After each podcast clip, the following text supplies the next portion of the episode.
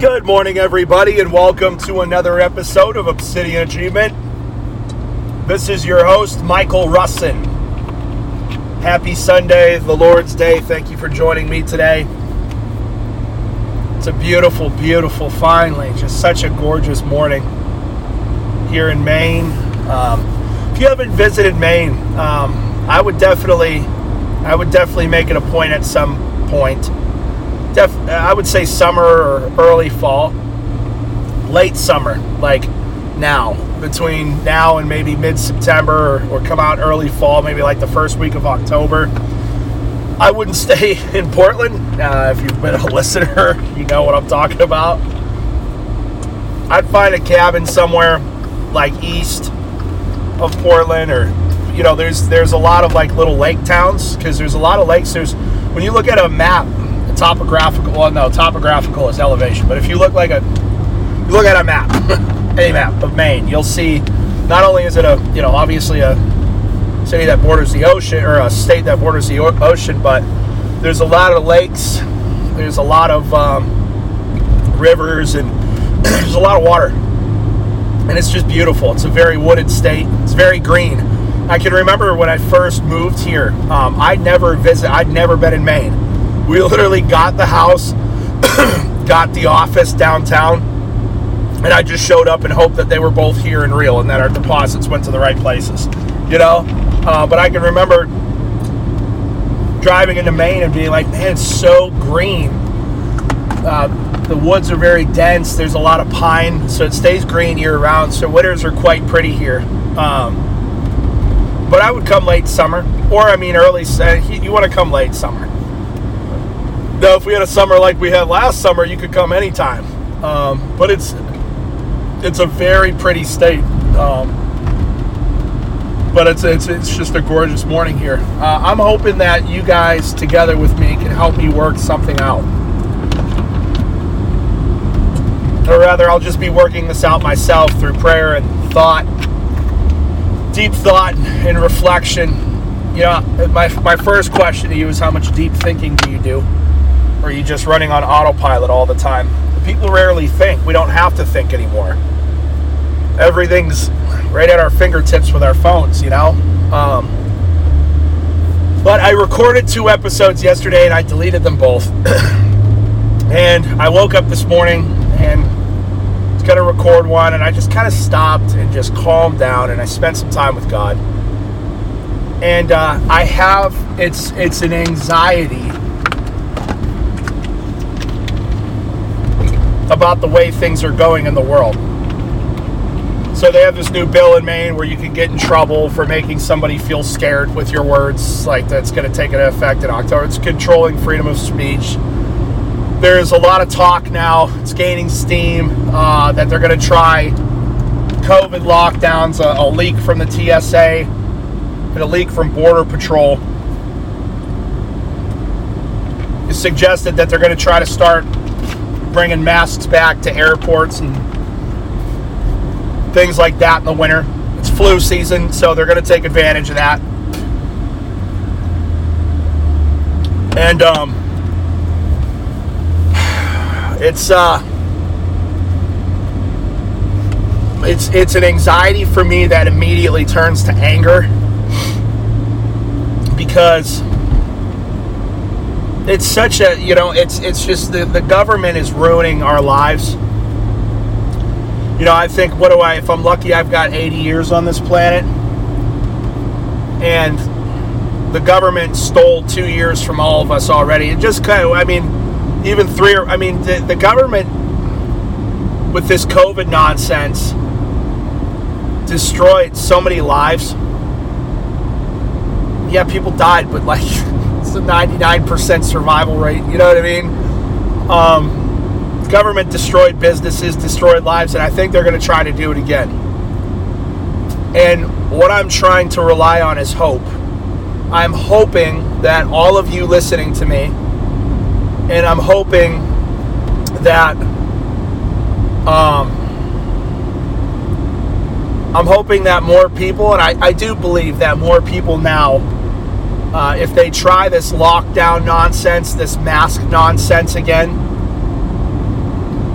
that people will take a stand against it and won't comply. I know that there's many, many people that will. But all we need is we don't need a whole lot of non-compliance. You get 20 to 30% non-compliance. That's a massive number of people uh, non-compliant with this. Whereas the first round it was maybe five percent.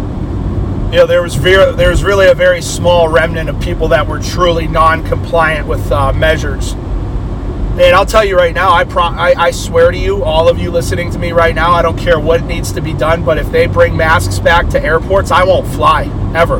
I will not fly, not unless I can charter a jet. I don't care if I got to go to Texas, I'll drive. I'll drive 18 hours. I do not care. Flying right now is is a nightmare, anyways. But uh, you know, I, I won't ever wear a mask again. I told my wife when we went for the ultrasound the other day, I said, Are they still doing masks in the hospital? And she's like, I don't think so. I'm like, I'm just letting you know now, babe. I, you know that I love you and I'm here to support you. But if you we get to the hospital and they ask us to mask up, you're going into that ultrasound, or you, we're not alone, or we're not going in at all. Um, I will never wear a mask again. It's not happening. It's not happening. It's a matter of principle. And I don't want to get off on a tangent on, on all this. this the, the point of what I wanted to talk about with all of you today is I wrestle with my duty as a Christian man.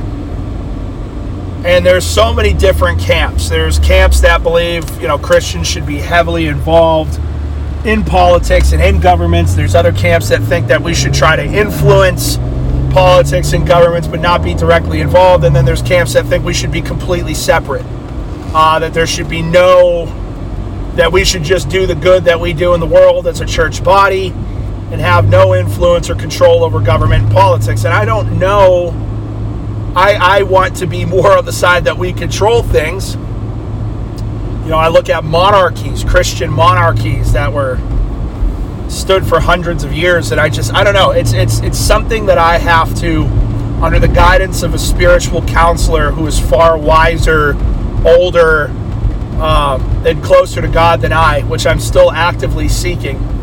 I don't have uh, my dad, you know, would be at the top of the list. But other than my dad, I don't have, you know, I don't have a pastor, I don't have a priest. I had a pretty difficult decision to make last week, and uh, you know, uh, the guy that was helping facilitate this decision making process was like, "Go talk to your priest." I'm like, I don't really have one. You know, um, we're kind of in between. We found a church, um, and this is something that my wife and I are wrestling with right now. Um, you know, I, I, really like this small community of believers. They're all 70 or older. Um, it's tough on Geneva because there's no like real nursery. So when, when Ada fusses, she has to sit in this dark room by herself in the back of the church. Um, you know, there's no other kids in the church. We're the youngest couple there by far um, which you know that's not a reason to not want to be in a church. I love being around older people, and there's a lot of wisdom in that church. And uh, but there are just a few things that have been, you know, they had a couple speak to us last week uh, who were married. The guy was a widower, uh, but the wife was divorced. And if you're going to have, you know, Jesus puts it pretty plainly that if you I don't know, maybe there was adultery in that situation, could have been but uh, I don't know the situation. Just it's it's if you have a divorced couple, a, divor- a divorced woman who's remarried preaching, I don't know. It's just very very difficult. Uh, it's just this. I'm not going to get into all that. Oh, these people are going to church. Look at them, suit and tie and all. Um, I, the point of all this is this. I'm going to get to my. I'm going to get to my point what is my job as a Christian man in today's society? What do I do? When does violence become uh, a tool?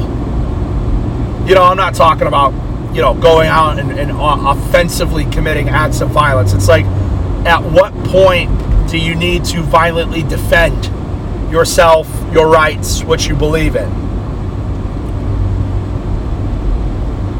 You know, like I know this is extreme, but what if someday they start mandating vaccines and they start going house to house? Like you're going to get the jab or, or else.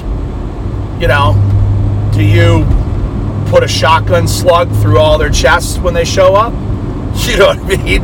What's what what what pointer do you just? Uh, you, uh, that's what I struggle with. So if I'm, let's take that extreme example. I'm a Christian man, and I've got kids. You know, let's just say my other child is born at this point. I'm a Christian man with a wife and two kids. We're out on the woods minding our own business, and we get a knock at the door at some government officials in white lab coats saying, "Hey, we're here to give you your government mandated COVID 19 variant ethos, crib, cribbly giblet variant vaccinations. You must get these or we're shutting down your bank accounts, we're taking your kids, blah, blah, blah, blah, blah. You know, something like that happens. How do I respond as a Christian man? Do I kill those people? you know what I mean? Try to take my kids? I mean, I would I'd say if it comes to having your children taken from you, yeah, violence is 100% the answer. You know, then does that make me a murderer? Do I need to repent of murder? If I kill these people that come to my house trying to take my kids because I won't get them jabbed with mRNA gene therapy that's stopping young people's hearts all over the world. you know, I, I read through the Old Testament, and the men of old in the Old Testament were warriors. You know, and they took lives. And uh, but you look at New Testament, and the apostles were pacifists, but I don't know that they were ever. You know, they didn't really have families, so just a couple of them did. But you know, like Paul was married, didn't have kids. John the Baptist was married, didn't have kids. You know I just I, I kind of wonder like what's what is my job and you guys listening to me what is our job in this world because what I don't like is the camp of people that are just like oh geez. you see it in comment sections middle-aged white lady from Texas you know with the big beehive haircut Jesus please come back Jesus, please come back. Well, she's coming back. I'm not mocking that. I'm mocking that sentiment of, well, I'm going to sit on my hands and just wait for Jesus to come back. You know, I don't know. I, so this is this is something that I wrestle with, and I've found as I've I'm on a constant quest to learn myself. I'm on a constant quest to learn myself because if you you know, the way I look at it is if there's no enemy within, the enemy outside can do you no harm, right? And I take that a couple different ways. There's a couple different ways to interpret that, but the one way I interpret that is if I have definiteness of purpose and I know exactly how I'm supposed to act in every situation, it removes a massive amount of anxiety for me. Where I experience the deepest levels of anxiety in my life are when I don't know what to do because if you know me well, you know I almost always know exactly what needs to be done. My wife has seen this time and time again, having been with me now for what, nine years, ten? She was, yeah, almost 10, probably coming up on 10 years next summer. So nine years. So my wife has seen me for nine years handle a multitude of uh, precarious situations with ease, seemingly with ease. You know, she's sound asleep in bed and I'm laying facing the other direction, staring at the wall wide eyed. Like, God, shit, what am I going to do now? You know? but, you know, that's, that's my job as a man. My job as a man is to, like, figure it out. That's my job. That's why I have very little to no patience for people who, I don't know what to do. You know, it's just, you figure it out, man. You know, just figure it out pick a direction and go. I think that's the I think that's what separates super high achievers from normal people. Is normal people will stand at the fork of the road for years. Oh, I don't know what I should do. Uh, you maybe this, maybe. Whereas super high achievers just pick a direction and go. You know what I mean?